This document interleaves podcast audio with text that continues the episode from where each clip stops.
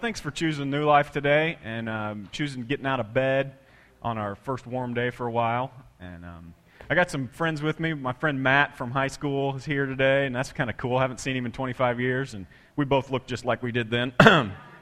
um, oh, especially um, those of you who come today because you're hurting, or if you're listening online. We've got a lot of people listening online right now who are not sure they're ready to brave showing up here, and that's okay. Um, but uh, man, you, you got to come and, and experience what it's like on site here. Um, it's different kind of place, and uh, we're proud of it.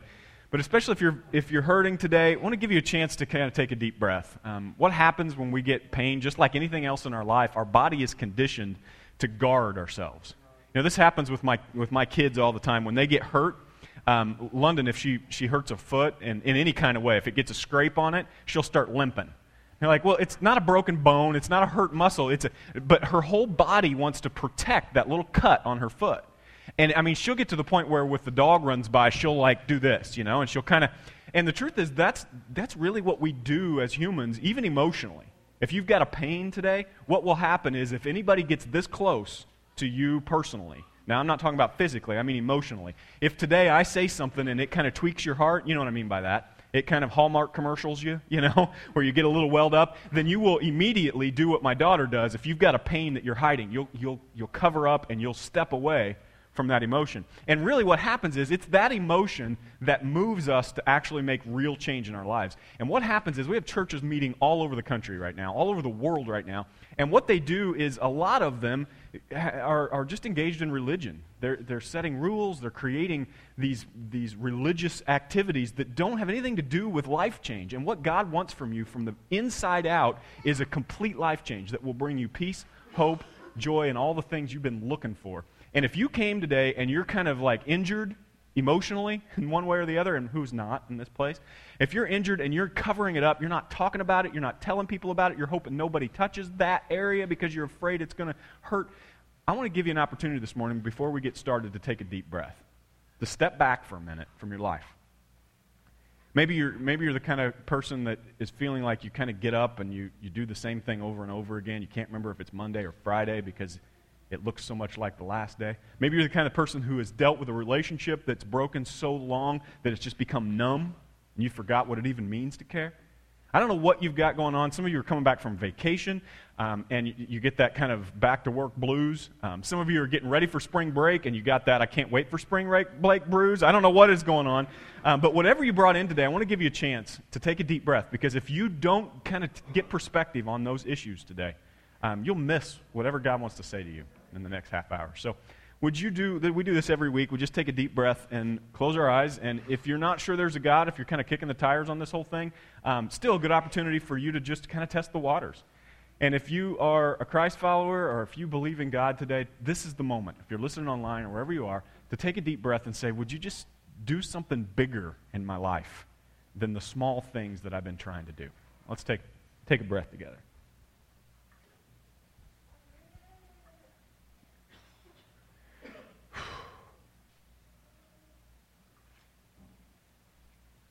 God, in the quiet of this room, we, we put our lives on pause just for a moment. Would you, in a real, tangible way, in this place, would you give us a different perspective on who we are? Would you give us, we all have those moments in our lives that, and we, we can't ever create them. They just kind of show up where we get perspective and we get a deep breath and we realize what we're here for and why you created us and and what our purpose is. Would you give us that this moment or something like that so that we can calm our fears, we can calm the junk in our life, and we can listen intently to something that will change who we are? And God, you, everyone in this place knows, everyone listening knows that there's nothing I can say up here that's new. I could try to be funny or I could try to be profound, but the truth is, everything's been said. So today I'm going to ask you to do something supernatural in us, something that Dr. Phil can't do, something that Oprah can't do, something I couldn't say. Would you, would you speak into the depths of our soul, the deepest part of who we are today, and change us from the inside out? We'll walk away from this place different in your son's name. Amen. So, we're in the second week, um, just in case you forgot or you haven't been around, we're in the second week of a series called Love Handles. Um, and if you're listening online, this is one of the good things about being here. You get to see this ugly picture of a guy pinching his, his uh, stomach fat here. Um, it's beautiful. Um, and only at New Life. Um, but uh, we're in this series called Love Handles, and the idea is to get a grip on our relationships. Because here's the thing you're only as happy, you're only as healthy as your deepest relationship is healthy. Did you know that? So if you've got a marriage that is the most important relationship that you have in your life, and it is a mess, and you know what I mean by a mess? Nobody has to raise their hand or nod at this point, but you know what I mean. If it's an absolute mess, then you know your level of happiness is only, it's going to have a ceiling. If you've got kids in your life, and I know so many parents like this right now who have grown up kids or kind of that almost grown up or should be grown up by now, but aren't quite grown up by now, and they have these kids, and the kids are a mess. And so maybe they've got all the money they ever expected, maybe they finally got to retirement, maybe they got all this stuff, but there is a ceiling to how happy they can be because their relationships with their kids are so broken. And so, what I want to do with this series is break down some handles on love and relationships. Now, if you're a guy here today, this is where you tune me out like you tune out a chick flick. I get that. But I want, I want you to stick with me here because uh, love and relationships aren't just about feelings. Love and relationships aren't just about emotions and about good, sappy stories and Hallmark commercials. They're actually about the physical way that you do life. And if you're missing out on this for one reason or the other, this could be the hole in your life. You know what I mean by the hole in your life? Many of you know exactly what I mean. In fact, men have this problem more than, more than women do in our culture.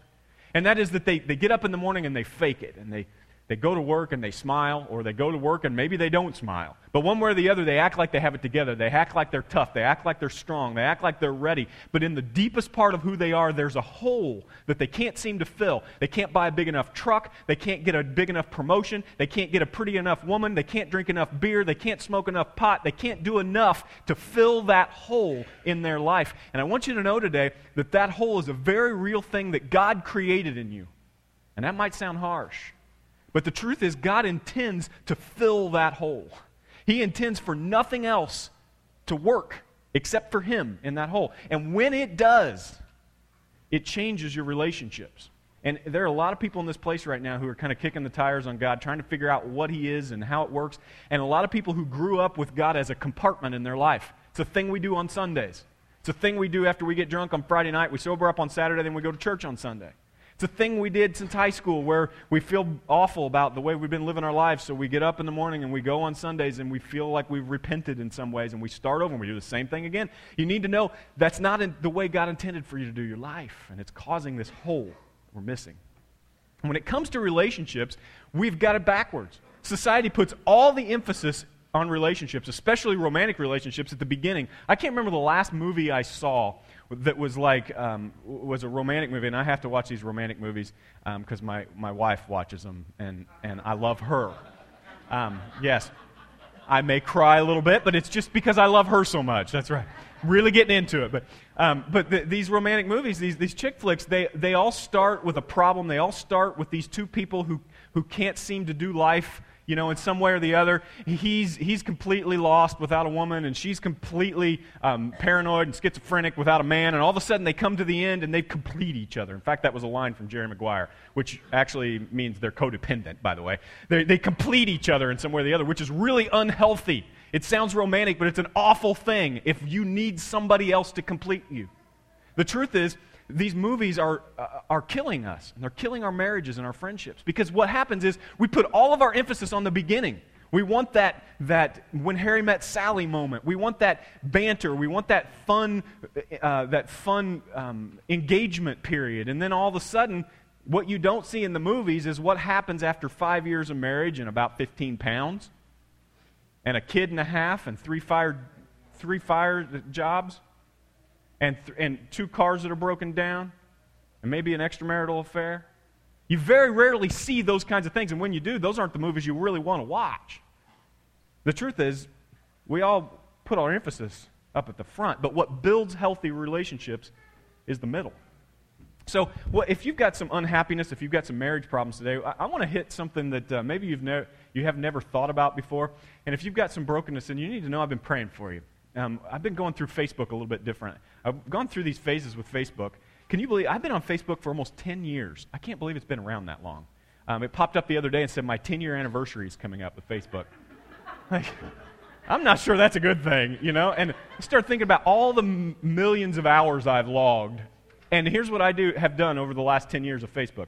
I've looked at people and I've looked at things and I've been voyeur. Matt, I probably looked at your page a million times and wondered if you look better than I do at this point in your life. And, and, and you know, I've gone through and not made contact with people, but just looked from the outside in. And, and then I've often do this. Hopefully, I'm not the only one because I look really bad if I am.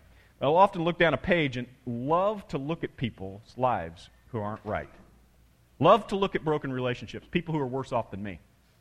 In fact, if I'm really a mess at the point, if, if I'm really having a hard time with my life at that point, I'll, I'll scroll through real fast on my timeline. If you're not a Facebook user, you can take a time out here, but you know exactly what I mean if you are. I'll scroll really fast through the people that have happy things to say, and I'll only look for the people who are miserable because that makes me feel better.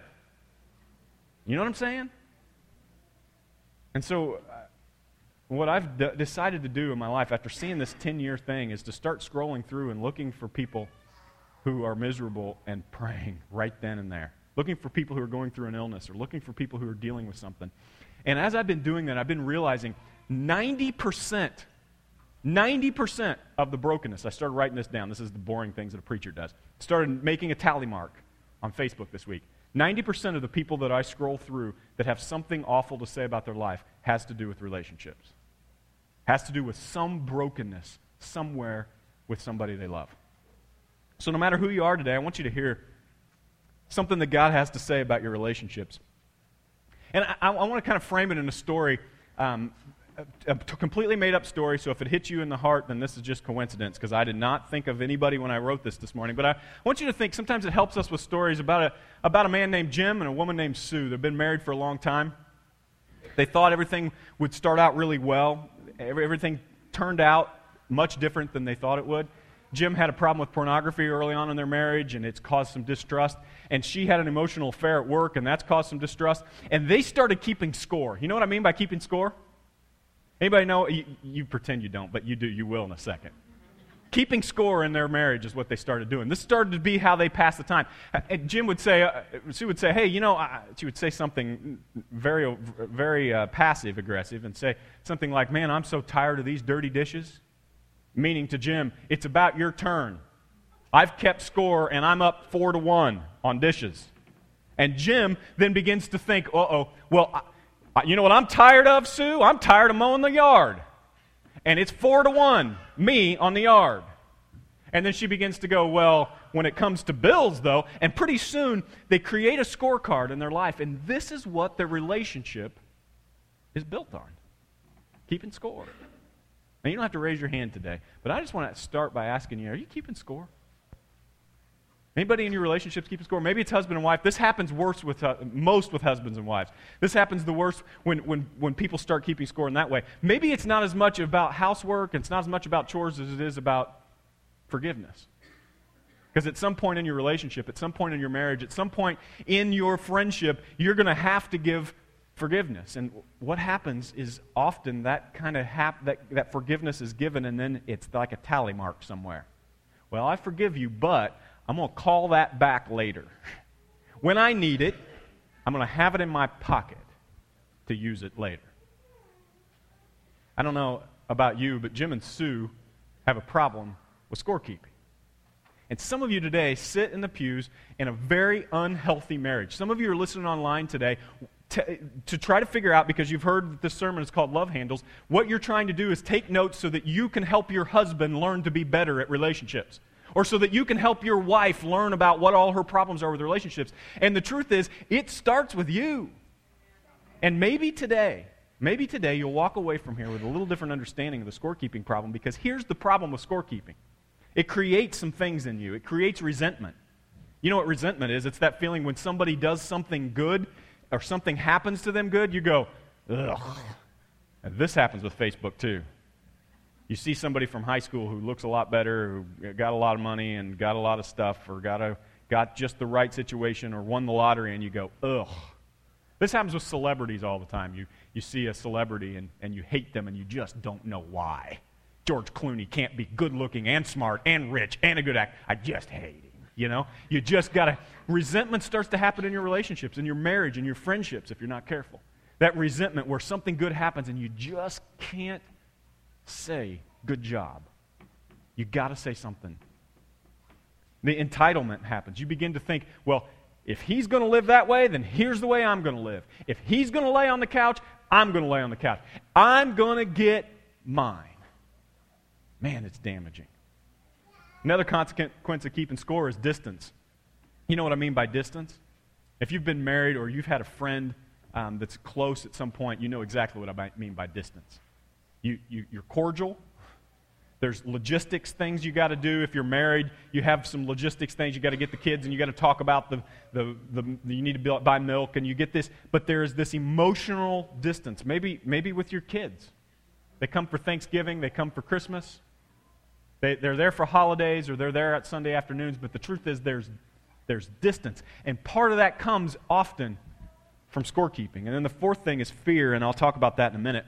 At one point, 2,000 years ago, Jesus noticed this in people. Uh, Jesus noticed that there was scorekeeping, that there was resentment, that there was all of this stuff that was built up in people, and it was, it was hard for him to have patience with at times. But because he loved people so much, he, had, he, he worked hard at having a lot of patience with this. And at one point, um, Peter, one of his disciples, had came, come to him, and it had been clear that where Jesus stood when it, come, when it came to forgiveness and when it came to scorekeeping. It was very clear that Jesus would have, by this point, had taught Peter and all of the disciples that there is a different way to live life. And by the way, if you're here and, and as soon as I say Jesus, or if you're listening online, as soon as I say Jesus, you start to turn me off because you don't believe what I believe about Jesus, I want you to know did you know the people that actually followed Jesus, the, the, at first they didn't, they didn't believe him? They didn't believe that he was God. It, it was that after they followed him, after a little bit, they began to believe that he was God. Did you know that you can follow Jesus because of his teachings and because of the way that he lived his life and start to live that way and not believe completely that he's God? And that's what I encourage you to do if you're just, if you're just kind of kicking the tires today on that. That this is a different way of living life. It's the way that brings peace and hope. And that's why Jesus' followings got so big. People started doing what he said. It sounded so different and it sounded so big. He started to say things like to people, they would come and say, Jesus, we're, we're the low end of the totem pole in the society. And, and when the Roman soldiers come and ask us to carry their bags legally at that point, they could, they could if the Roman soldiers were tired, they could ask um, th- this group of people that were following Jesus in, in the, the kind of the, the lower class of society, they could say, carry my bag. And you would have to drop whatever you were doing, whatever your responsibilities were, you'd have to drop whatever it was and carry their bag. Now, the law said you had to carry their bag, but you only had to carry it a mile. And after a mile, and you would count steps. And when you got to a mile, you would drop the bag and you'd go back a mile to whatever you were doing. And that was the law. And they came to Jesus and they said, This isn't fair. We're keeping score. And this isn't fair. Jesus, how much should we put up with? Jesus said, I'll tell you why. Somebody asks you to carry their bag a mile, you carry it two. What? What about that Roman soldier that slapped Peter in the face last week? Peter got his sword out and started cut. Jesus said, No, no, no, no, that's not who we are. That's not what we do. Somebody slaps you in the face, you give them the other cheek. Let them slap that one too. What, Jesus? Doesn't that sound passive? Is that really the way you want to live your life? Jesus said, Just try it. Don't knock it till you try it. Just try it people started trying to live the way Jesus talked about. They started, when a Roman soldier would ask them to pick up their bag and carry it a mile, they would carry it two. And the Roman soldier would look back and wonder why the bag hadn't been dropped. And it gave them an opportunity to say, I've decided to live my life differently. And after some time trying out the way Jesus did his life and the things that he said, people started following Jesus on a regular basis. If, if, he, if these little things make sense, maybe the bigger things are true too. And so Peter was one of those people who had bought into who Jesus was, and he learned that when somebody says something, Jesus is going to take it even bigger. He's going to take it even more. And so Peter came to Jesus and he said, Lord, how many times? Now, Lord at that time could have meant Lord and Savior, it could have meant teacher. He said, How many times may my brother sin against me before, uh, and I, I forgive him? Up to seven times?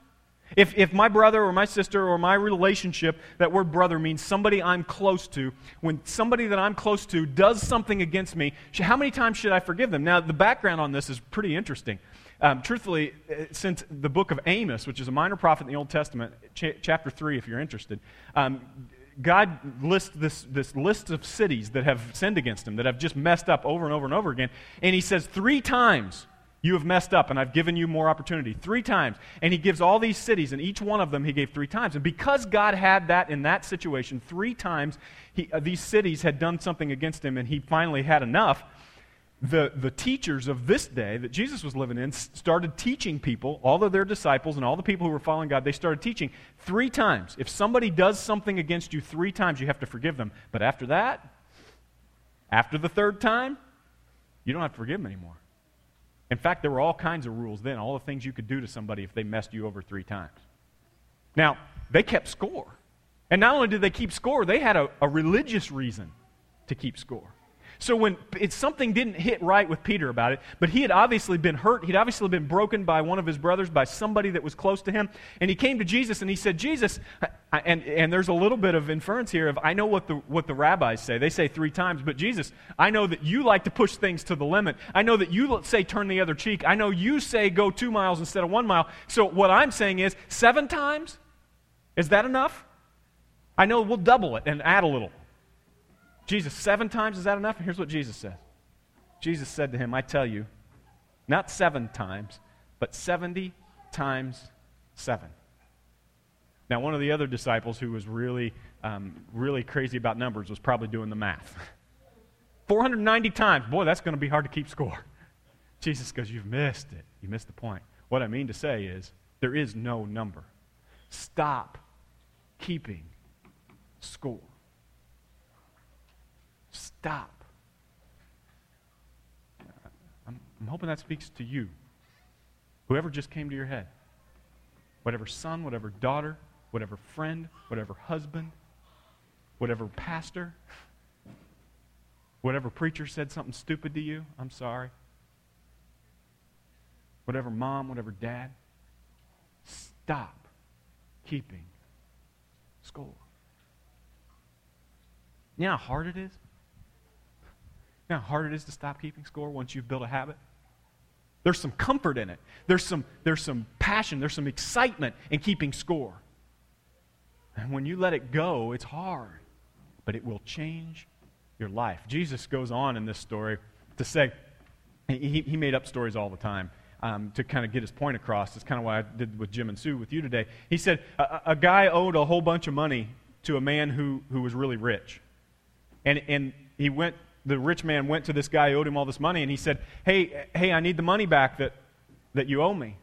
And the man said, I'm so sorry, I can't, I can't pay you. And the guy said, Well, then I'm going to I'm going to take your wife and your kids. I'm going to take your wife and your kids as payment. And the guy fell on his knees. He said, Please don't take my wife and my kids over the money I owe you. Please don't take them. And the rich man looked down at him and he had, he had mercy on him. And he said, Okay, you keep your wife and your kids, and your debt is free.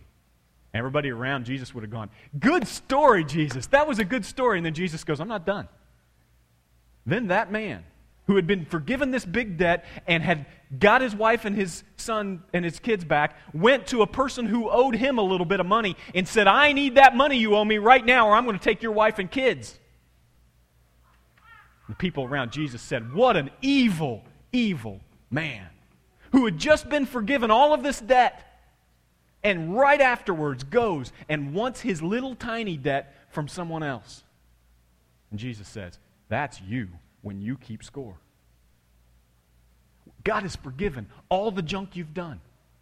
God has overlooked, if you're a believer in Jesus Christ, He has overlooked, He has given you everything. And you're keeping score? Jesus says to God, it's like you've been given this freedom and this debt released, and you're that man going and picking the smallest debts and wanting it. If you're keeping score today, you need to know some things. First, that it's about fear. If you're a man, you're going to be mad at me. You're going to want to meet me in the parking lot at this. I'm not scared of nothing, and I know, I know. and I'm a little scared of that parking lot thing. I'm just telling you. I know there is this thing in us where we feel like we don't fear anything. And I think this is one of the biggest lies the enemy tells us that somehow fear makes us uh, that, that, that, uh, that, this fear is, is not, it makes us weak or that, that this, this thing doesn't happen to strong people. But the truth is, fear is what causes you to keep score. And the Bible says something really crazy about fear. And, and I, I was going to preach a whole different sermon, and I, and I want to hit this first, and next week I'm going to preach that one. Because I want to, I, I think that this fear has, has crippled our marriages and our friendships. And, I don't know what you're afraid of, but here's the truth about fear. If Jim and Sue had known the kinds of fear that they actually had in their hearts at the beginning of their marriage, they'd have never got married.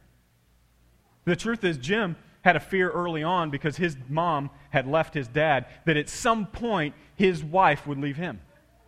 It was a fear he'd had his entire life, and it was deep seated. And so that meant every relationship, every time she even spoke to another man, he had this deep seated fear that it was going to be over real soon. And it caused him to change everything about the way he lived his life. It caused him to keep score, to keep her close. And then she had a terrible fear. Her fear was this isolation. Her dad had treated her so badly when she grew up. He was one of those dads that said, Yeah, you'll know I love you. You got a roof over your head? Never once said it, never once acted like it. And her fear was that's the way she would live the rest of her life. Her fear was that when she got married, she would marry a man who didn't love her really, but just kind of acted like it at times and just got what he could get from it. And now she keeps score because she wants to know how he measures up to how awful her dad was. And there is a fear deep in her that if she doesn't get out, and if he doesn't get out, it doesn't matter how much marriage counseling they go through, it doesn't matter how many sermons they listen to about love handles, there will always be resentment. There will always be scorekeeping. It is not the scorekeeping that's the problem, it's the fear. And if we can cut out the fear, you don't need to keep score anymore. My way in this morning, Risha and I were in the car together. One of the few times that we have without our kids. And so we have this half hour drive from Bloomington. And on the way here, I said, Hey, honey, do you mind if I mention you in the sermon today? She goes, Oh. Because what happens is Allison or one of her friends in the audience here will tell her afterwards, You won't believe what John said about you today. So y'all shut it, okay? You know, she might not listen online. No. But I asked her today, I asked her permission that, that I could tell her this. The truth is, we both, when we got married, there was fear in both of us. I was on my second marriage, and had a fear that during my first marriage, I, I went home one day and I came home to a house, and on the front lawn were all of her bags. And that was the last time I saw her. And I had this fear from the moment I met Risha that one day I would come home to a yard full of bags again. And I got to say that. And everything, if we got in an argument, it could, it could always go back to John's fear of this thing. And if we could go back to it and say, John, it's not, you don't need to fear that, then she would go, What can I do? so that you don't fear that anymore. And she had a fear too that I'm not going to tell you about. But her fear was similar. And in her fear, I got to say, What can I do to keep you from fearing that? And I'll tell you what it was. I got to say to her, it took me about two weeks to figure out how I could do this, but I said to her, I, I know how I can start to heal your fear. At any time, 100% of my cell phones, my computer, my telephone, everything I have is open for you to look at at any time. You don't have to worry about me in pornography. You don't have to worry about me talking to some woman I shouldn't be because you have at any moment the uh, uh, opportunity to look at my phone. I have no privacy anymore. Your, my stuff is your stuff. Now, you might go, well, now, John, you should have your. I don't know. I don't care because she doesn't need that fear in her life. That was almost 13 years ago. I've got to be careful. We're married 13 years in May. That was almost 13 years ago, and when I mentioned it today in the car, there was this long pause. She said, Are you scared anymore? I said, No, I'm not. She said, I'm not either. All of the sudden, I don't know how long it's been since we've had that fear. It just goes away. And I'm not saying we've got a perfect marriage. We don't. But you know what we don't do? We don't sit at parties when one of us is telling the story and the other one goes, Right. I don't resent my wife. I don't. When something good happens to me, when I come home and I say, Risha, you won't believe what happened today. This thing at work, and it was so awesome. She doesn't go, Yeah, but I bet they don't know you're this. we do that. My first marriage, I did it. That was everything happened. And it was all about fear. I'm going to ask you today where is the fear in your life? 1 John 4 says this. I love this. Well formed love banishes fear. If you have fear in your marriage or in your relationship or in your situation with your, your, your siblings or your, your, relation, your friendships, if fear is involved, it isn't love at its pure form. In fact, the Bible says that love and fear are opposites. The opposite of love is fear. And half the time when we make decisions in our relationships, we are driven by what we think may be love, but is truthfully a deep seated fear in our life. John says, well formed love banishes fear. Since fear is crippling, a fear of life, fearful life, fear of death, fear of judgment, is one not yet fully formed in love. Fear is crippling. You know, I, I drive around Paragon today. I'll do that. I wait and get my gas up here when I can, and I need gas. So I'll go to the gas station, and I know I'm starting to know a lot of people around now. See many of you in different places, and so I don't often see it in church, but I see it outside of church. I see the crippling of relationships. You know, that word crippled we don't use anymore to talk about people physically.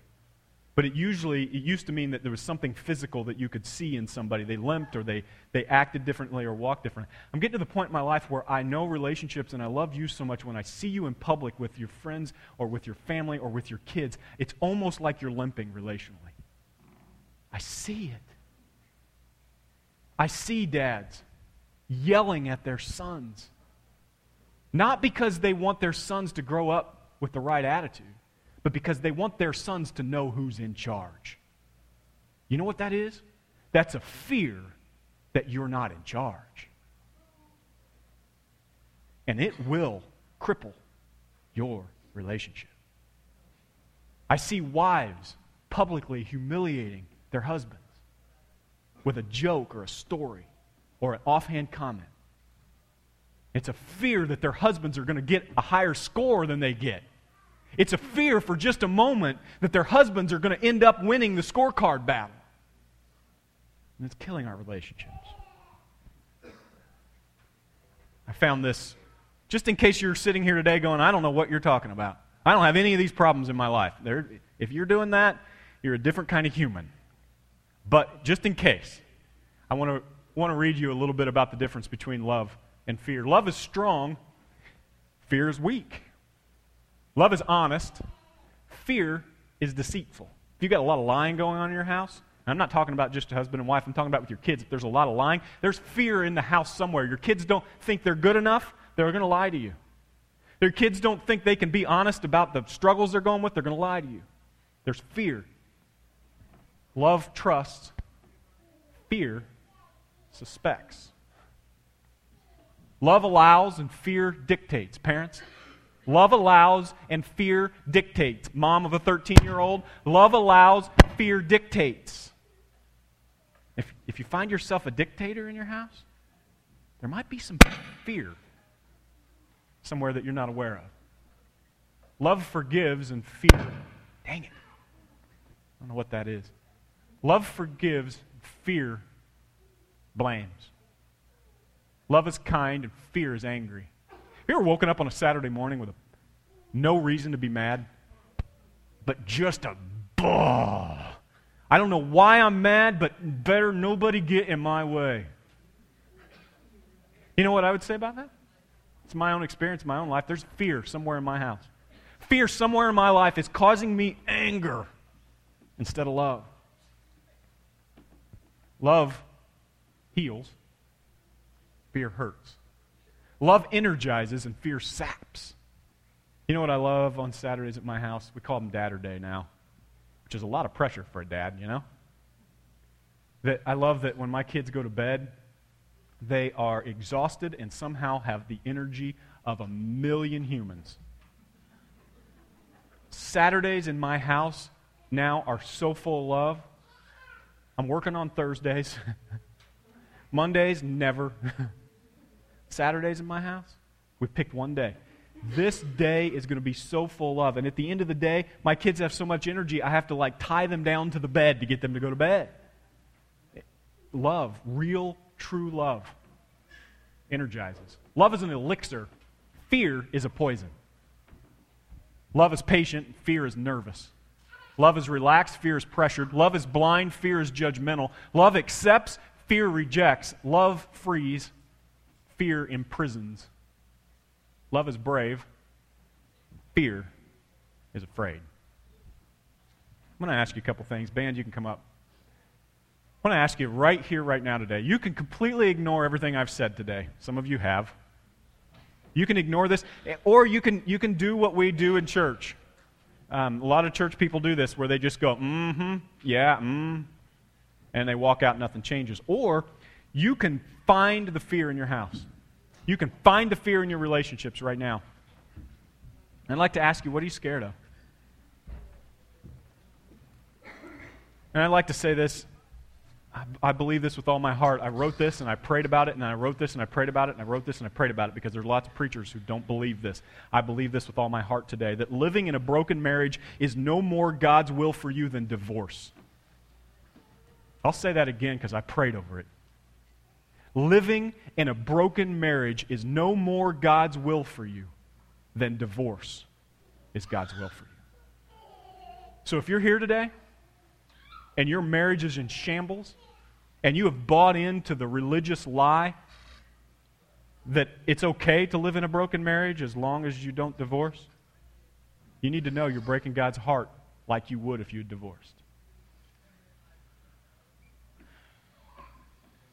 Are you willing? Are you still keeping score? I would love it if this happened. This is the, a preacher's imagination. I, have, I, I thought of this this week that a, a couple of you who have had broken relationships and marriages and problems, that you would go home and that you would write down the score, and then you would go to your wife or you go to your husband and you would physically rip it up. There is no more scoreboard in our house. Would you root out the fear in your home this week? Would you look for it?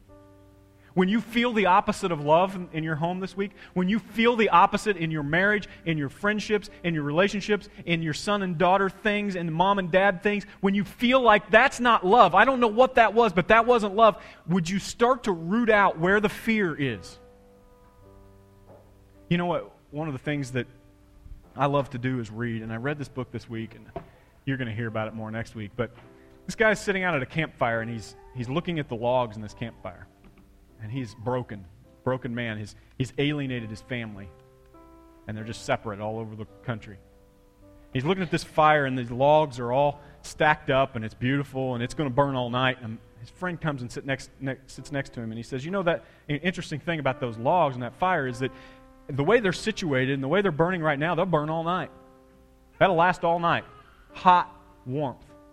But he said, if you were to take those same logs and take them out there in the field and put them individually 20, 30 feet from each other, they'd burn out in an hour. The same is true of you. Some of you are burned out.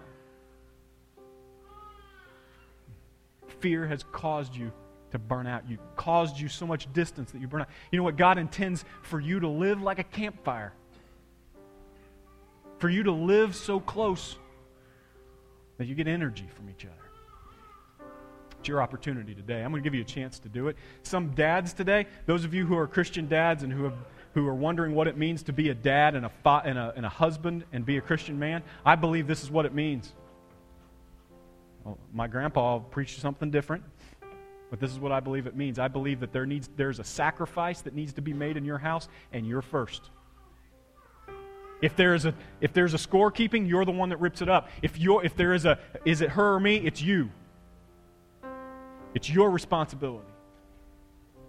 You know, I'm not a motorcycle rider. John Grenier knows that, wherever he is. He tried to get me to ride motorcycles for a couple years, and he just finally gave up. I'm just not that guy. I'd like to be. But one of the things I learned about a motorcycle is, and I was, I was with John when he told me this. We were on this back road out here, and, um, and he, or out there, yeah, that way. He, he told me we were perfectly safe, and then a couple, couple years later, he ended up in the hospital. I remember, on the same road as I remember. And we were, we were very safe. I felt very safe with him. But we were on the motorcycle and we were going really slow. And I was I was okay as long as we were going slow. And John said something to me, you maybe not even remember this. He said, going slow is dangerous, truthfully. What you need is speed. You need speed, and that's what brings balance to the motorcycle. Now, I'm not going to finish that story because he did end up in the hospital a few years later. About this time of year. It's going slow. But the truth is, there is something about a motorcycle that is true about your relationships. At some point, some of you are in your marriages, you're in your families, you're in your relationships right now, and you don't have anywhere to go. You're going slow and you're shaky. What you need is to point at the horizon and hit the throttle. You need to go somewhere. Some of you own businesses and you're writing business plans and you're creating ideas and you don't have a plan for your marriage. So I sat with Risha recently and we said, what do we want? What will we plan? What kind of what horizon are we going to shoot for and then hit the gas? And we decided we want to be a home where our kids can be whole. Where whatever the world takes away from them, they can get back in our house. We want to be a place where anybody who comes into our house feels immediately like they can be whole, like they can be real, like they can be good. And it changed immediately. Some of the conversations we were having about the big houses we wanted to build someday. Does that make you feel that way? No. I'm going to ask you today would you get rid of the fear in your life, in your family, in your home, and would you point at the horizon? Find something to shoot for. That's the family we want to be. That's the marriage I want. That's the friendship I want. That's the kids that I want. That's the way I want my children to feel in this home. And then hit the throttle and go.